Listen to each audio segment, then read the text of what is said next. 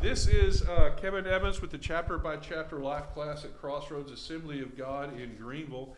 And we are studying Acts, and we are about to start chapter 7, uh, which in my Bible is called Stephen's Speech to the Sanhedrin. And I don't like the title. I think I would, re- I would, I would rewrite the title after I've studied this. I don't think it's a speech. I've also uh, have looked at several commentators and call it Stephen's sermon to the Sanhedrin. And, you know, let's be honest, there is some sermon qualities to it, but it's not a sermon.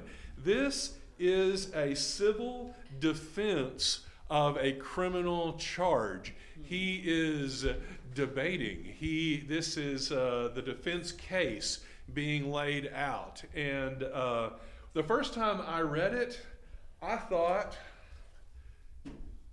Stephen, in 50 verses, just summarize the entire Old Testament. Oh my word, he, he covers all kinds of ground. And, uh, you know, in my 15 year old mind, I thought this was the most boring passage I've ever read in my whole life. What on earth is he going on about? They're about to kill him, and he's chattering on about mo- what? My Bible says that it's Stephen's defense before the Sanhedrin. Well, your Bible is so much better than the rest of us. Yeah, I know. Okay. Uh, which would be more accurate than mine. Okay, okay. I'll give you that one. Point for Bill. All right. Um, it's, it's kind of a difficult passage, I think. Uh, or maybe it's just me. But it's not a complete summary of the entire Old Testament, although he does cover some ground. What he's doing is directly counteracting the charges that are being brought against him, but he doesn't organize it the way I would organize my counterpoint. and huh? Well, no, no, no. I'll, I'll you know. If I were teaching my debaters that if you're going to refute this guy's claim, I'm going to say, my opponent said da da da da da, and therefore ta ta ta ta ta, you know, and I'm going to, we need to identify what we're attacking, and this is the argument, and this is the conclusion. Identify what we're attacking. I mean, in fact, if you can follow that structure and just babble nonsense, half the time you can win the debate anyway, because it sounds like you did, which was another trick I taught my freshman debaters. He is basically quoting the book of Exodus and Leviticus. Oh, he, he quotes everywhere. Yes, that is true. I'm not saying that's right. But uh, he, he has references all over the place. Amos is in there, and Chronicles, and Psalms, and he, he, he is well studied. It is amazing how he, his knowledge of all of that. Yes. Uh, remember that Stephen, backing up before we jump into this, because it's one long, massive passage. It is the longest book in Acts, and it is t- to be taken in one big chunk. And I try to take it and you know break things down into you know topical chunks. This is all one mass, and you really can't break it down any further. So before we start.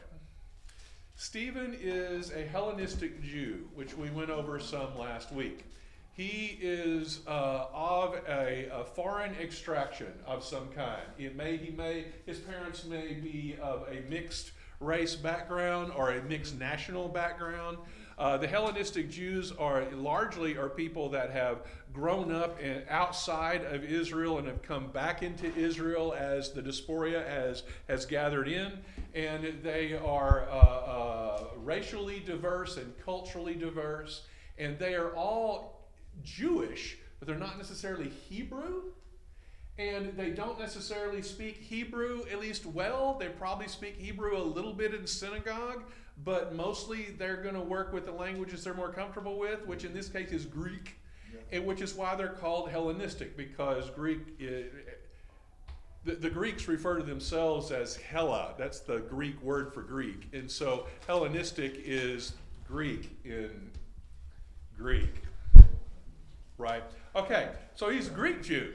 Uh, and so he's gotten into trouble, recapping last week a little bit, because he was preaching at a synagogue full of other Hellenistic Jews, and they've he's gotten into an argument. Imagine that a bunch of guys in a Bible study getting into an argument.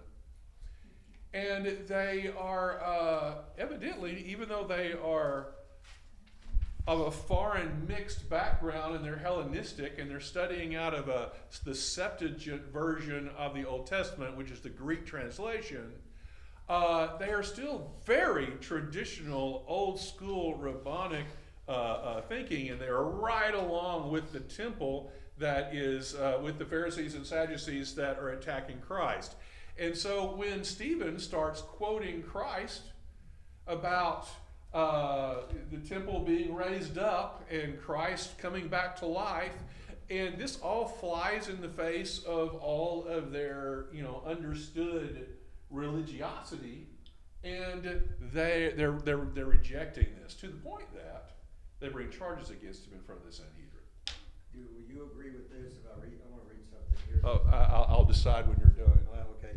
It says that he was a spirit-filled businessman elected to supervise benevolences, but he overleaped the limitations of his task and became a powerful preacher, possessed of sevenfold fullness. I have a problem with overreached. Says he had a sevenfold fullness. He was full of wisdom, power, light, vision, and love. Well, you know, I think if the Holy Spirit puts his hand upon you and inspires you and calls you to do something, there really isn't anything you can do but do it.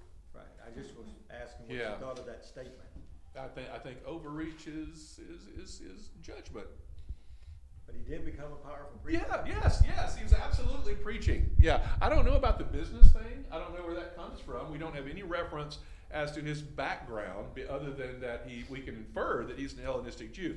He was one of the deacons that they have, or excuse me, they weren't called deacons. He was one of the seven who was handing out uh, uh, uh, alms to the widows within the church. He is helping with church administration, but he's not necessarily, he's not an apostle, he's not in leadership, but he is preaching and he's going out to the people that are like him that he understands and he's going out to synagogues and he's spreading the message like we all should Yeah. right? You know, and so they brought these charges. And so they bring these charges to him, and again, in my debate class, I would have to have a list here and, you know, A, B, C, and D so that we know exactly what's being discussed at various points in the argument. Uh, they say that he has been blasphemous against God, which means that he says that God is not who God says he is, or he has been uh, rude and profane toward God, which is what that would mean. They're actually referring back to the Old Testament, because I know that when a man was caught, according to Leviticus, blaspheming God, they took him out and he was, they were told to take him out and stone him. Which is, so they're kind of reverting back to the way back in the Old. We are, and we're going to get to that, and that gets really interesting here in a minute. Um, secondly, second charge is that he has been blasphemous against Moses, saying that Moses is not who they all think he is, or is not have the importance that they think he has. And then he says they have been um, speaking against the holy place. He's been speaking against the temple. So there's been some kind of argument about the sanctity of the temple. And honestly, after Herod built his temple, there was a, almost a, they, they talked about the temple as almost like an idol because the temple is kind of the center of it all. It's also the center of their political and governmental power in that. So, you know, that's another reason why we should rever the temple. And he has been saying things, and Christ said things about, you know, I'm going to tear down this temple and raise it up in three days. And I suspect that Stephen may have like quoted that at some point, you know. And so that's what that might have to do with. But but he he we talk about the temple, and then he talks about customs Moses handed down to us. So, so this is the fourth one, and it very specifically does not say what custom that was. However, as we study chapter seven, Stephen makes a focused argument for the covenant of circumcision. And I have to assume, based upon that argument, that the custom in question, particularly since we're talking about Hellenistic Jews, is circumcision. Because who's what Jews is going to be arguing about circumcisions except for the ones that aren't? Hmm. Right? Mm-hmm. Right. So there's been a discussion about how necessary circumcision is for uh, in order to live a sinless life according to the Jewish uh, way. And so we have these foreigners that have come in, these Hellenistic Jews who have been raised in other cultures and not been circumcised by a rabbi when they were five, and uh, or, or whatever the months that was. That's what it meant. Eight days old. Yeah, right. And uh, that hasn't happened, and so now as adults, they're facing circumcision in order to pacify all of the extremely orthodox Jews within their synagogue. Now, I will have to say that if in our modern church, a requirement of joining the church, in addition to making a profession of faith and being baptized, was circumcision, I would have to tell you with absolute certainty that we, we would have to get around the ordination of women thing because 80% of our population would be female. You know, I never did understand, I mean, I, I've read the Old Testament, I know God made that a commandment, but I've never really understood why the circum, why not being circumcised was a bad thing. I never, I never really quite got that part reading through the Old Testament. I think it was a matter of setting the Jews apart from everybody else. They needed something that was physically different than everybody else. I heard it was for diseases. And it, I've heard that argument, Yeah. but yeah. I don't think much scientific evidence supports that, Lee.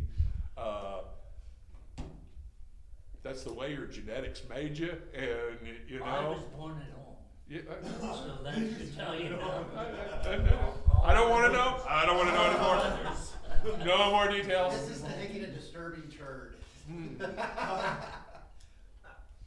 You said to set them physically apart, but yeah, who's gonna check someone's, uh, undercarriage? I mean, That's a fair point. Um, okay, here's the answer. I have no idea. I have no idea. I, Bottom line is, God knows yet. when God you did said it. There it is. I think that comes under the duties of the secretary of the board to check all that out. Really? That, is that how that goes? Thank you. Yeah. Could Okay. just be about surrender and obedience? Yes. Yeah. Why not? It's. I think it does require a certain level of commitment. And um, wow, yeah, I think if I if I were a Hellenistic Jew in that synagogue that's throwing the hissy fit, I would. Um, well, that would be for it, wouldn't they? And and Stephen would be the one going, you know, it may not be that big of a deal. I'd be on Stephen's side myself, but anyway. Um, so there. They were evil people, though, the Sanhedrin were. Uh, let's say uh, They dilute, Oh, it gets it gets fun at the end. Okay, I would like to point out at this point before we jump into this really long text uh, uh, that we want to look for refutations of those four claims because basically everything in this rather long historical defense is all showing that ne- none of those claims can be supported based upon basic beliefs by the by the Jews. Uh, what he said has not been blasphemous. It's a fulfillment of what's what's been happening, and and it should have been anticipated everything that Christ did. And he's pointing out that there are all these signs uh, for Christ that, that, that they're all aware of, and now it's happened. And how can you say this is blasphemous? You know, and that's kind of the point he's making. So we want to watch for that. Also, um, I want to point out that yes, the temple could bring charges against someone who was blasphemous. Now, according to the tradition of the temple, the first step when somebody steps out of line, when you have to have church discipline and, and the church wants to step in, they would excommunicate you for, I think it was one month. You couldn't come to the temple and pray and sanctify yourself for a month, which is a big deal to Jews. And not only that, but you were kind of socially ostracized since you haven't been going to temple, you know? And so after a month, you come back to the uh, priest, and this is what uh, unclean people had to do, kind of the same thing. And so you go back to the priest, and, and the priest would counsel with you, and if he's decided that you're punished enough and that you're repentant and we don't have a problem anymore, then he would restore you to being able to come to the temple. And if not, then you are permanently excommunicated forever from the temple. And at that point, you were kind of expected to move out of the country. You need to leave town. Mm-hmm. which was different than what they did, because I was reading this morning in Leviticus, when, the, when two men got into an argument and one of them blasphemed God, they arrested him, and then they tried him, and then they took him out and stoned him to death. And the extreme case, when your excommunication just will not do it, when it is a matter of blasphemy, is stoning. And the tradition for stoning in Jewish culture is that they would, I, you know, I, there are plays and short stories in English literature where you have a guy and you tie him to a post and everybody throws a rock. That's that's you know that's the pic. That's not what Jewish stoning is, which I was surprised. This was a this was a growth point for me for this week. Um, they take you to a precipice at least ten feet tall, uh, with some rocks below it, and uh, they push you off.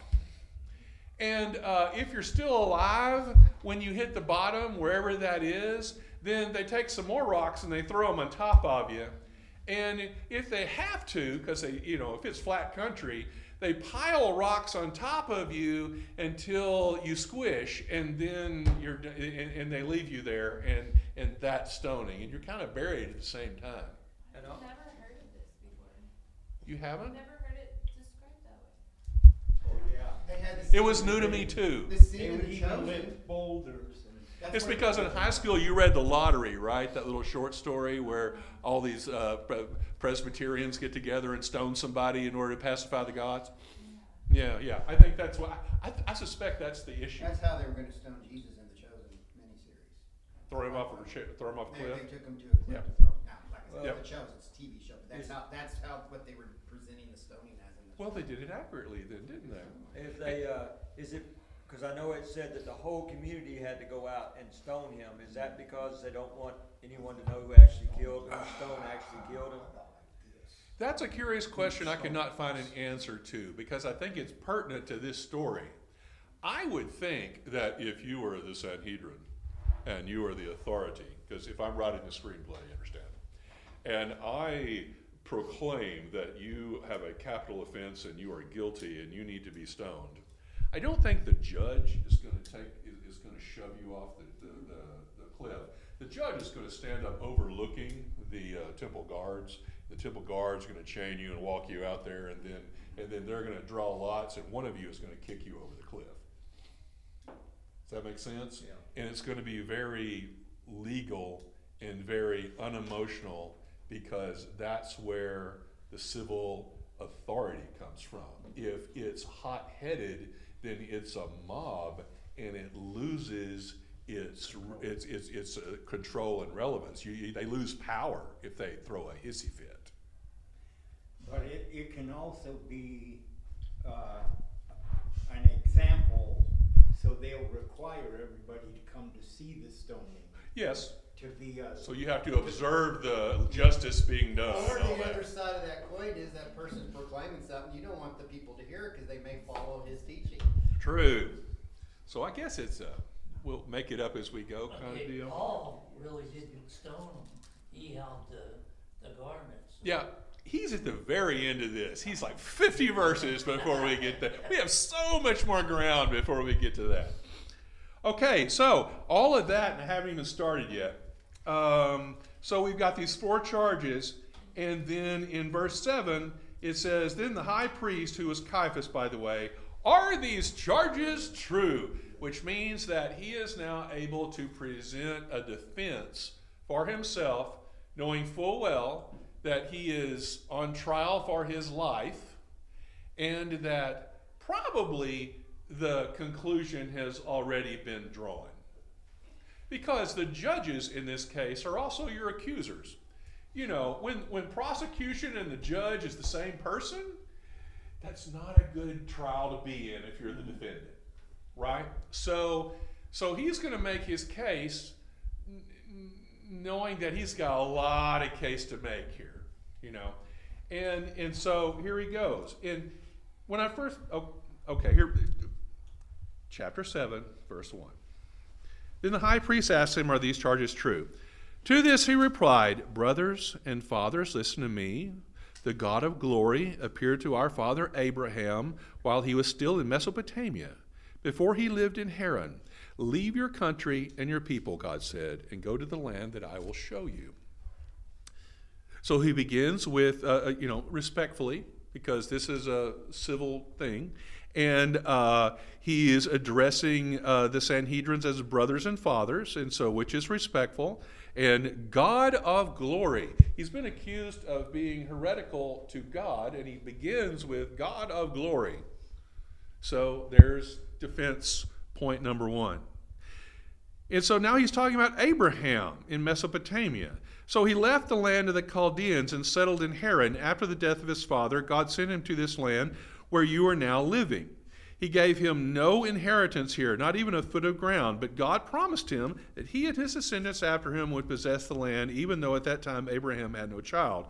God spoke to him in this way Your descendants will be strangers in a country not their own, and they will be enslaved and mistreated 400 years, but I will punish the nation they serve as slaves. God said, and afterward they all came out of that country and worshiped me in this place.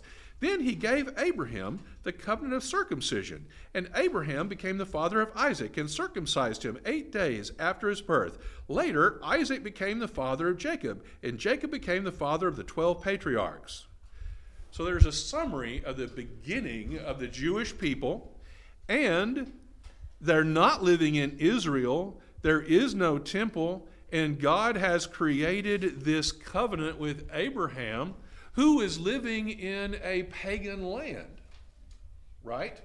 So it's not about place. There's an argument against place. God has is talking to a little heathen, Abraham, and he's established this this covenant. So you know, uh, so circumcision hasn't taken place yet, and he's established this covenant. So a covenant can be established with a foreigner because Abraham was one, right? I, I'm assuming that's the argument. And he zips on down to uh, Jacob and his 12 sons. And he introduces the covenant of circumcision, which he doesn't say is wrong, but he says, you know, there it is. Because the patriarchs were jealous of Joseph, they sold him as a slave into Egypt. But God was with him and rescued him from all of his troubles. He gave Joseph wisdom and enabled him to gain the goodwill of the Pharaoh, king of Egypt and he made him ruler over Egypt and all of his palace. So, we also have a picture of Christ here because Joseph is God's selected one, but then the leadership of the church, which is basically Joseph's brothers, have rejected him. And so we have a, a historical picture of what just happened to Jesus. So, so Stephen is pointing out that, you know, this has kind of happened before. And, and, and you've got it in your book and you teach it, you know. So we have a selected person that's been rejected by the establishment. And he's, right. he's raised up. Then a famine struck all Egypt and Canaan, bringing great suffering, and their fathers could not find food. Then Jacob heard that there was grain in Egypt, and he sent our fathers on their first visit. On their second visit, Joseph told his brothers who he was, and Pharaoh learned about Joseph's family. After this, Joseph sent for his father Jacob and his whole family, 75 in all. Then Jacob went down to Egypt, where he and his fathers died. Their bodies were brought back to Shechem and placed in the tomb that Abraham had bought from the sons of Haran at Shechem for a certain sum of money. Several commentators throw a big fat hissy fit right here because if you trace it back to the Old Testament, he's referring to two separate burials that are in two separate places, but they're right kind of next to each other in the same country. And he's grouping it all together. But as it turns out, in the Septuagint version of the Old Testament, which is the Greek translation that the Hellenistic Jews were reading, it, it kind of blurs that together it's not it's kind of less clear and so even it sounds like that stephen has gotten this little trivia fact wrong and actually probably learned it that way. It's a translational error going back 2,000 years. And we don't know what, I know Joseph made them promise to take his bones when they left. Yes. Egypt, But we don't know, did they bury his bones here with the rest of his family? We never really found out what they did with his bones. And frankly, it's immaterial. What he's ma- what he's saying is that uh, Joseph has been honored as the chosen even after he was originally rejected, and that's his point. It really doesn't matter where they were buried, you know. But but they were honored. Okay, At, as the time drew near for God to fulfill his promise to Abraham, the number of our people in Egypt greatly increased. Then another king, who knew nothing about Joseph, became ruler of Egypt. He dealt treacherously with our people and opposed our forefathers by forcing them to throw out their newborn babies uh, that they would die. At that time, Moses was born, and he was no ordinary child. For three months, he was cared for in his father's house. When he was placed outside, Pharaoh's daughter took him and brought him up to his own son, as his own son. Moses was educated and uh, and preached the word wherever.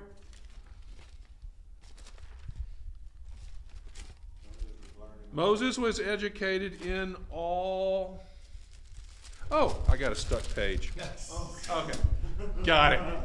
The wisdom of the Egyptians and was powerful in speech and action. That's what I get for having all this tape in my Bible. Uh, when Moses was 40 years old, oh, look, we skipped 40 more years.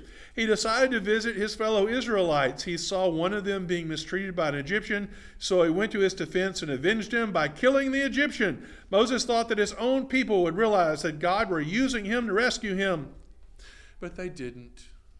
So here was, you know, God's appointed uh, uh, Savior rushing in to save them, and uh, nobody cared.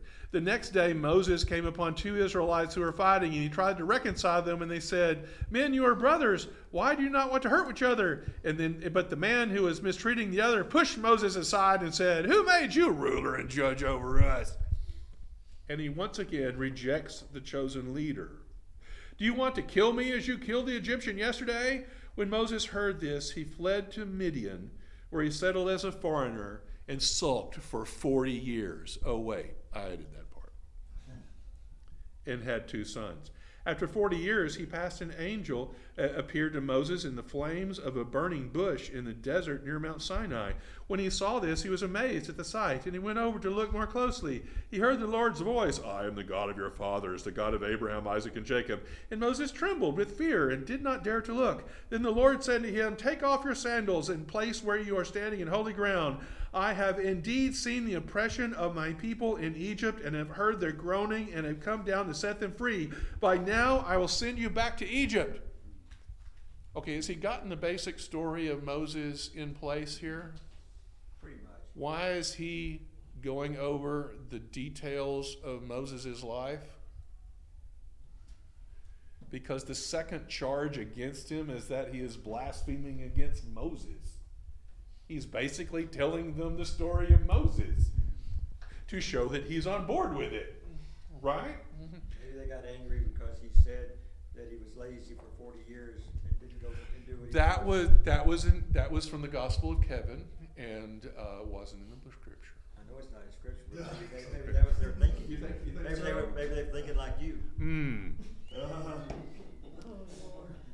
I, think, I think Moses was sulking for 40 years. Passionate people. Anyway, I will send you back to Egypt. This was the same Moses whom they had rejected with the words, Who made you ruler and judge? Remember, they rejected the selected.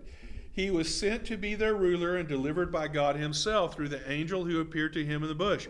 He led them out of Egypt and did wonders and miraculous signs in Egypt at the Red Sea and for 40 years in the desert. There's another 40 years. So Joseph was like, a, Moses was 120 when he passed, or got buried by God in the mountains. Yeah. Uh, this is uh, this is that Moses who told the Israelites, God will send you a prophet like me from your own people. He was in the assembly in the desert with the angel who spoke to him on Mount Sinai and with our fathers, and he received living word to pass on to us. But our fathers refused to obey him.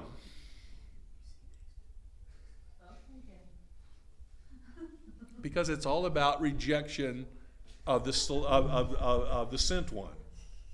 Instead, they rejected him and in their hearts turned back to Egypt.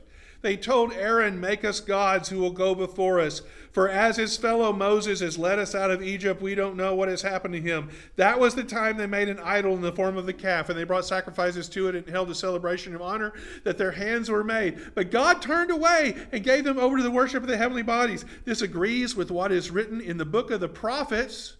Did you bring me sacrifices and offerings 40 years in the desert of house of Israel? If you lifted up the shrine of Molech and the star of your god Rephan, the idols you made to worship, therefore I will send you into exile beyond Babylon. So he's quoting the Old Testament. Which one was that?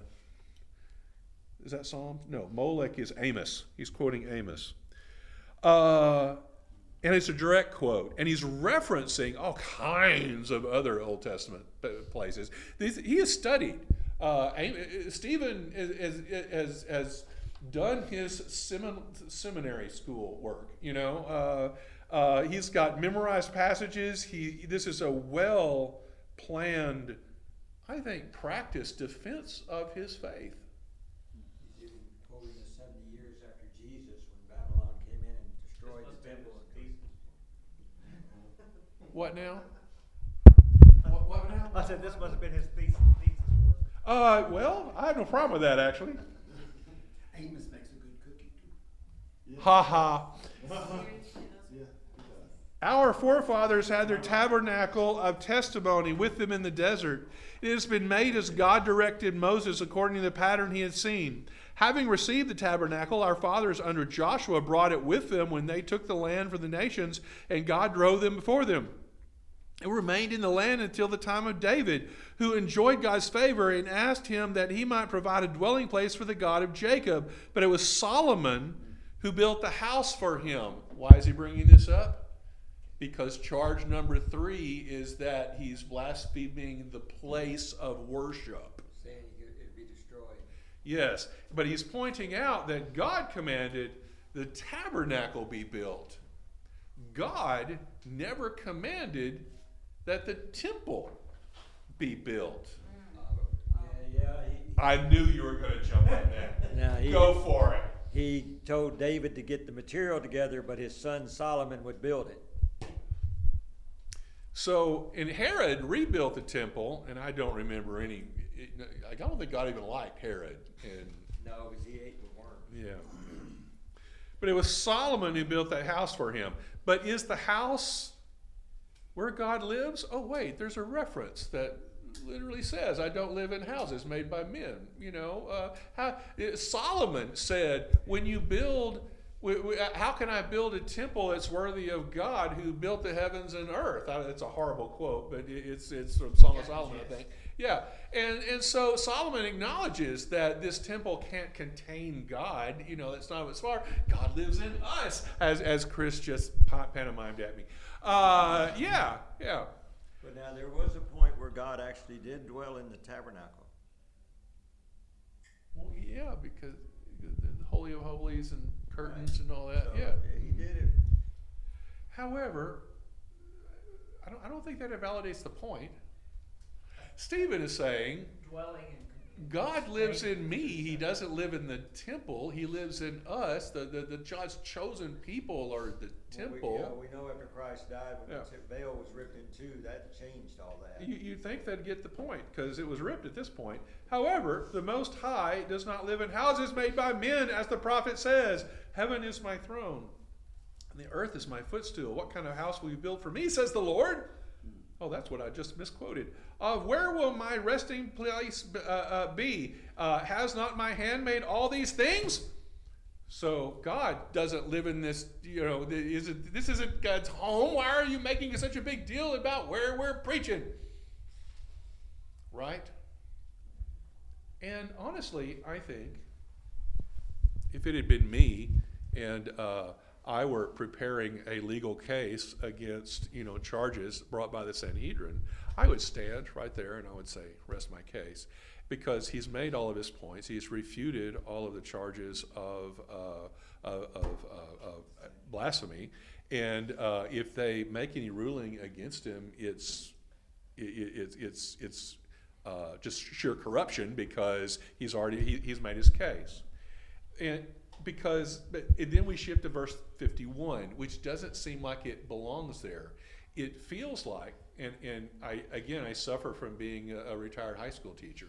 It feels like an angry sophomore who has constrained themselves making their case, and then they throw their hissy fit at the end that they really, really wanted to say. And I don't, I may be misinterpreting this. But man, it feels angry. This feels angry. So he just made this, this big, huge historical case, and then he says, You stiff necked people with uncircumcised hearts and ears, you are just like your fathers. Could we say he was Lutheran at the beginning of this and turned Pentecostal here? Ah. Can I read, can I read? I want to say that he was un, unwise and temperamental, but I think he's also speaking under the, the, the, the power of the Holy Spirit. And I think the Holy Spirit wanted this to happen. He is, he is accusing the Sanhedrin of the hypocrisy that is obviously there, and God wanted that to happen.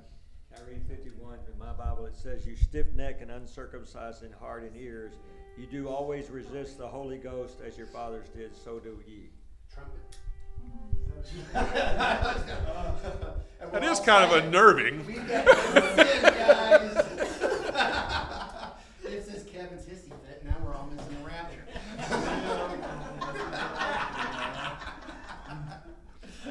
You always resist the Holy Spirit. Was there ever a prophet your fathers did not prosecute? I He's quoting Christ. Christ said, "There's, there, there's, you, you, you, you prosecuted all the, pros, the prophets." Yeah, actually- They've heard this line before. He's just repeating It's it. good just hack him off more. Yeah, he just actually repeated what Christ called. Yes. Christ called them stiff-necked hypocrites. Yes. They even killed those who predicted the coming of the righteous one, and now you have betrayed and murdered him. He just called his judges who are about to kill him a bunch of murderers. I do not recommend that. You don't cuss out the principal who's about to give you licks. You just, you know, it's not going to go well. But don't you think was being led by the Holy Spirit? I do. You, you who have received the law that was put into effect through angels, but have not obeyed it. So he has. That, there's where the preaching comes in because he he attacks and tries to convict the Sanhedrin after he makes this long and convoluted defense against every one of their charges against him, and he hit it all. Uh, this was a legal case. I, I, I would have written it differently for modern English consumption, but that's that's what this was. Next verse. Oh, and the next passage is great. Remember, they don't have the power to execute him legally. They have a tradition of stoning people before the Romans came along. And even then, it would have been a proclamation of death, and they would have been taken out and thrown off a, a, cliff, and people would have had to watch, but it would have been a soldier that did the killing. I'm assuming part of that you know, as much as I could tell. But that is not at all what happens here. Uh, verse 54 When they heard this, they were furious and gnashed their teeth at him. Mine says it gnashed on him. They were grinding their teeth. I thought it meant. They were very upset. I thought they were biting him. They were angry. No, they're not biting him. Well, it says they gnashed their teeth on him. I don't- Gnashed- They gnashed on him. Then once again, your Bible is weird. Okay. That, that's it. It's an idiom. It's Yeah. that they're when mean on him, that means towards. It's a him. language thing. They, they're angry and their they, their jaws are locked and they're grinding their teeth. But Stephen, full of the Holy Spirit, egged them on even further. That's a Gospel of Kevin. Looked up to heaven and saw the glory of God and Jesus standing at the right hand of God. Look, he said, I see heaven open and the Son of Man standing at the right hand of God. He's saying that the guy you killed is risen and standing in heaven and looking over us, and this to the Sanhedrin that did not believe in resurrection. So, this line in and of itself is blasphemous to their developed and slightly weird doctrine. Does that make sense? So, that would upset the Sanhedrin just in and of itself. At this, they covered their ears and yelling at the top of their voices, they all rushed him. The judges rushed him. They were angry. They dragged him out of the city and began to stone him. Meanwhile, the witnesses laid their clothes at the feet of a young man named Saul. While they were stoning him, Stephen prayed, Lord Jesus, receive my spirit. Then he fell on his knees and cried out, Lord, do not hold this sin against him. When he had said this, he fell asleep. Isn't that, isn't that unique? How you? How, what a nice euphemism. He fell asleep. They brained him in the head with a rock, and he died. Is But the isn't that- proper interpretation of that? Yes. But isn't it like Christ? It and with that he died, it doesn't say falsely. Yeah. But isn't it unique how Christ, as soon as he said, forgive them for they know not what they're doing, he gave up the ghost and died? And Stephen kind of, the same, exact same thing. I mean, I think that's unique. What's the Cause he didn't die and go, die. all you they- theologians? What's the word for a precedent for Christ in the Old Testament? So Joseph is a picture of Christ. Type. It's a he's a type, right? Uh, I there, I think types are really interesting in how these stories are portrayed. Uh, I don't have enough time to get. This is a deep well I'm about to jump into. Uh, as a as a writer, as I pretend to be a writer, I've studied several They books. can't start without her, so go ahead. Okay. Bye. Stay so he'll keep doing it. They can't start without you. You don't want yours? I wanna listen to God built us for understanding and relating to Him. I believe, if I can synopsize this complicated theory, that God created our minds to react to the story of the Passion Play. And uh, there is something called the hero's journey in writing, which goes through all these points in a story where things have to happen in the story in order for the story to work. And if it doesn't have it, it you, you can tell a story without it, but the story just kind of falls flat. It doesn't go anywhere, and it's not satisfying. But a good story has got like these four major points and these, these 16 little points, and they perfectly follow the story of Christ. And uh, sacrificing himself and coming back to life. Resurrection is one of the points, three fourths of the way into the story of the hero's journey. Uh, I think that God created us for this relationship, and history follows this cycle. And so the story of Joseph follows the hero's journey, and, and the story of Moses follows the, is, the all those types match this literary thing that they're using in, in Hollywood to write movie scripts. It's God created all men alike to relate to Him, and I think that's evidence of that. The power of the narrative. Yes, the way we respond to narrative. Okay, and that was going a long way. But I think God shows us all of these types. And Stephen, I don't know if he would use the term, is really pointing out those types. Jo- look what you did to Joseph.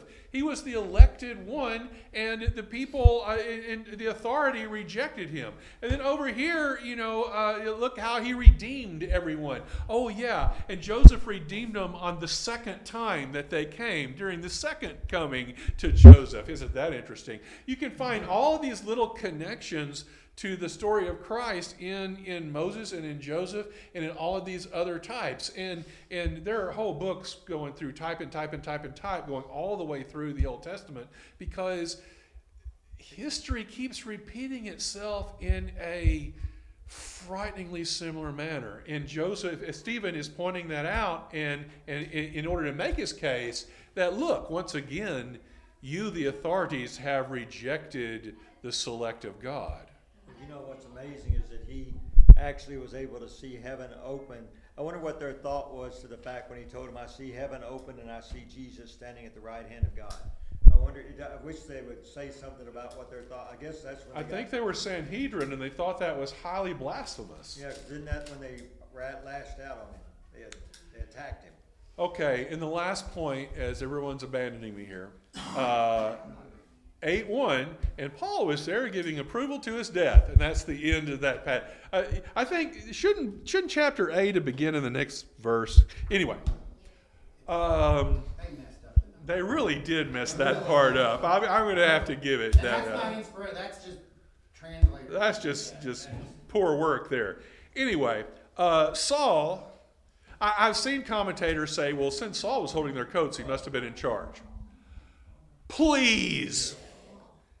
No, he wasn't. He was The guy in charge does not hold the coats. The 14 year old does. You know, he was merely observing. He was a student of theology, and we know that he was studying under Gamaliel. Uh, Gam- yeah, I always mess that one up. Uh, we know he was studying scripture uh, by, by one of the big shots in, in, in uh, uh, Jerusalem.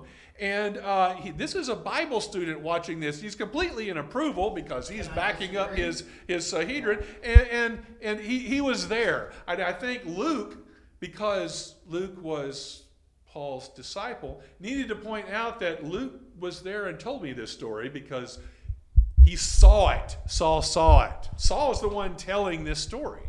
Okay, disagree. I'll let you disagree. I- Refute at your heart's content. I believe Saul was part of the Sanhedrin. He was a member of the Sanhedrin. You think he was a full member at that I point? think he was a full, he was, he was the up and coming, now, was he head of Sanhedrin? No. I think he was a member of the Sanhedrin. Later on, he goes, I voted with them at the trial of Christ. Okay, fair enough. And the authority he was given to go get Christians and throw them in jail, that's, that's up to the officer of the Sanhedrin to do. He was still the up and coming Sanhedrin trying to prove himself by destroying. I, the there- I could be cult. wrong, if I get to heaven and Jesus said, you're Yeah. wrong about that, okay. I- Okay, I don't think he was 15 years old. I I was, I was, uh, that was Texas I think he had more there. power than what you. Uh, but may, maybe so. I'm, I uh, could be wrong, I can accept being wrong. But I, I do think that, that Luke puts him there not, you know, just to, you know, titillate us, but it's to show that this is the source of this story. Here is an eyewitness to everything that happened, and he was in agreement on the Sanhedrin, and that's the guy that I work for now. You know, as as as he's writing this, we know who Saul was. The, the his readership knew who Saul was, it, which validates the story. So we have this long sermon, you know, that somebody is repeating third hand, but but but it's not second hand. This is introducing Anakin Skywalker is going to be in the future of Darth Vader. And with that, I'm signing. I have no idea how to Story respond to that. narrative stuff. Okay. I- I- Narrative I got stuff. nothing to contribute with that. Okay. Uh, uh, signing off. Goodbye, Internet. Bye.